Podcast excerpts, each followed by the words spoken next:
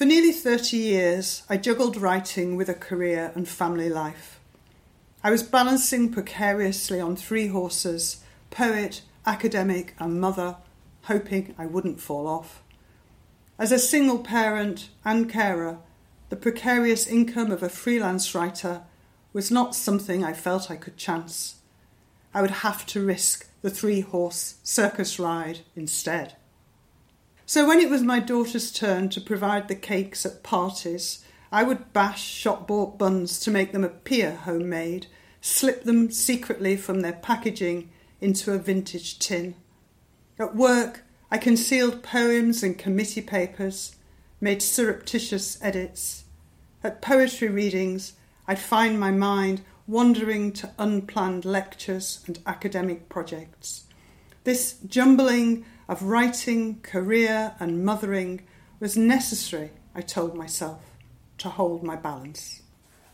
If there is any truth in Cyril Connolly's observation that there is no more sombre enemy of good art than the pram in the hall, then it is surely also the case that the sonnet in the notebook is a rival to good motherhood and academic research. I might have done a fair impression of riding my three horses but they were hardly galloping. I'd been promoted to principal lecturer, but was never going to achieve professor. The time I should have devoted to producing academic papers had been spent writing poetry. I'd managed to publish three collections of poems alongside my academic career, but had been too busy working and caring for children to build on my writing achievements. Riding three slow moving horses it seemed to me, was not so much a daring circus trick as spreading myself too thinly. I could have been a better poet, could have been a better academic, could have been a better mother.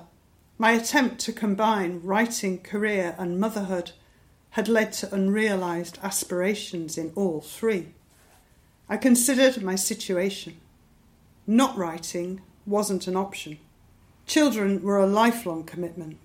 But was there an alternative way of parenting, perhaps? Academia was a drain on my time and creativity, but could I quit my job? It would mean living on a tiny pension. What was the worst thing that could happen? I asked myself. And what might be the best? A sonnet in my last poetry collection opens I want to lose my balance, go somewhere uncertain.